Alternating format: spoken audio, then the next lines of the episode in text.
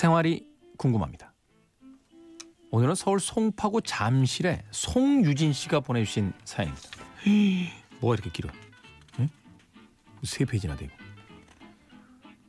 대부분의 사람들에게 캐즐은 편안하고 낭만적이면서도 한편으로는 시니컬하면서 독특한 K의 인생 철학과 다른 방송에서는 듣지 못했던 다양한 음악들을 많이 접할 수 있어 새벽 시간에 일본 매니아들이 애청하고 있는 방송으로 기억되고 있을 것이다. 나 역시도 그렇게 부담 없이 캐즐을 듣게 되다가 문득 남들이 미처 생각하지 않았었던 기묘한 사실들을 알게 되었다. 첫째, DJ K의 기본적인 진행 방식, 말투와 억양, 톤, 느낌들을 접해본 결과 배철수 씨와 많이 흡사한 정도를 넘어선 것을 알 수 있었다.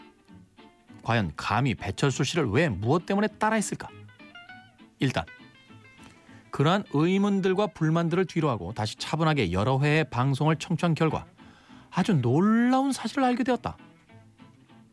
가령 일부러 반응을 늦게 한다던가 말에 공배를 두어 멘트를 한참 만에 때린다던가 멘트를 때려요. 예. 그런 기술들을 반복적으로 사용하여 일반 DJ들이 1회분 방송할 수 있는 것을 K는 기어코 2회분 방송으로 창조해내고 있었던 것이다.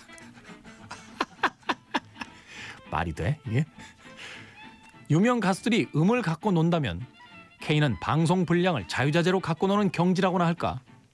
결국 시청자들은 일부 같은 2부를 청취하고 있었던 것이었다. 늘 그러기에 항상 새벽 5시가 빨리 오는 것이었고 그 아쉬움 때문에 K의 음성을 더 듣기 위해 내일도 역시 캐즈를 청취하게 되는 것이었다. 간혹 말을 천천히 하다가도 어떨 때는 한참을 그렇게 쉬는 모습을 보노라면 이 정도라면 녹음 중에 NG가 나거나 심지어는 화장실을 잠시 다녀와도 청취자가 거의 인지하지 못할 정도의 한마디로 느림의 미학을 몸소 실천하고 있었던 것이다. 케인은 이미 그런 경지에 들어선 선수였던 것이다. 이런 거요. 다음 곡은 입니다. 이렇게 가는 거. 그게요. 왜냐면 아니 다시 나중에 얘기해 드릴게요. 네. 둘째. 가장 중요하게 언급할 부분. K는 날로 먹기 위해 태어난 DJ였다. 여기서 날로 먹는다라고 하는 것은 그냥 공짜 배기가 아니라 사전에 일련의 환경들을 치밀하게 짜서 조성한 다음 바로 비로소 날로 먹는 마치 농구의 레이업이 두고 온다라고 표현하는 것처럼 K 역시 날로 먹는다라고 아주 당연한 선포였던 것이다.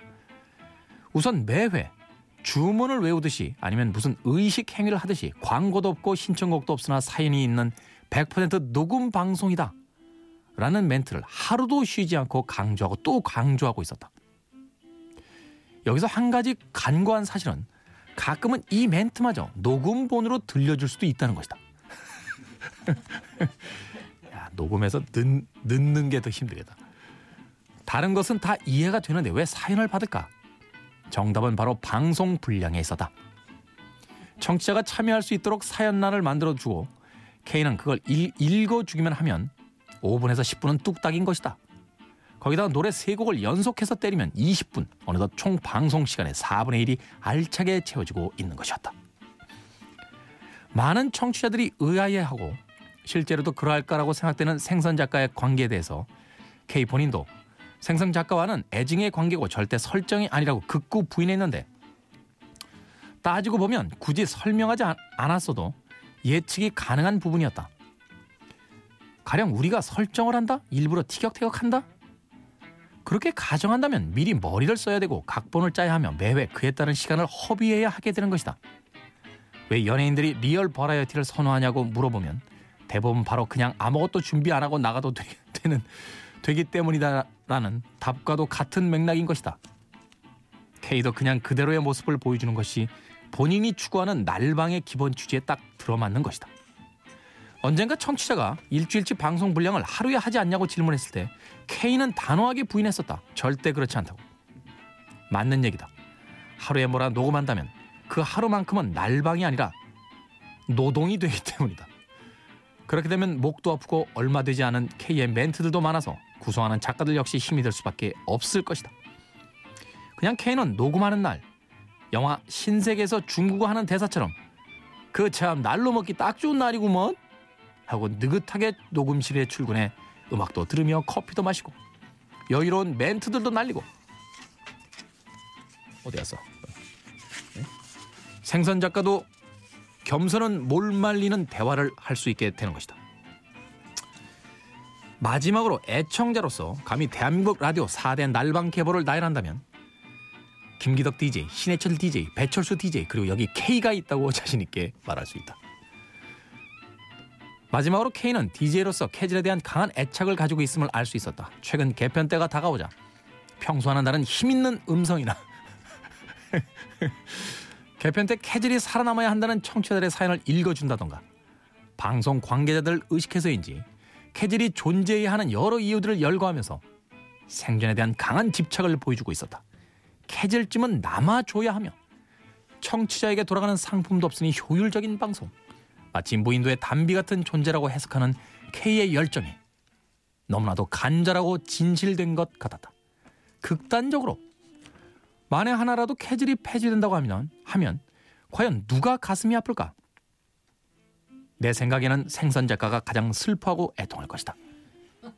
예전 영화인 우리들의 일그러진 영웅에서 마지막 부분에 모두가 엄석대를 비난했을 때 오직 한병태만이 아무 말도 못했었다.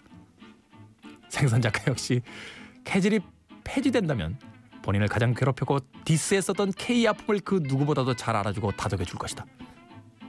한편으로는 생선 작가가 강연 같은데 인용할 K의 주옥 같은 레퍼토리들이 단절되기 때문이라고 생각할 수도 있지만 말이다.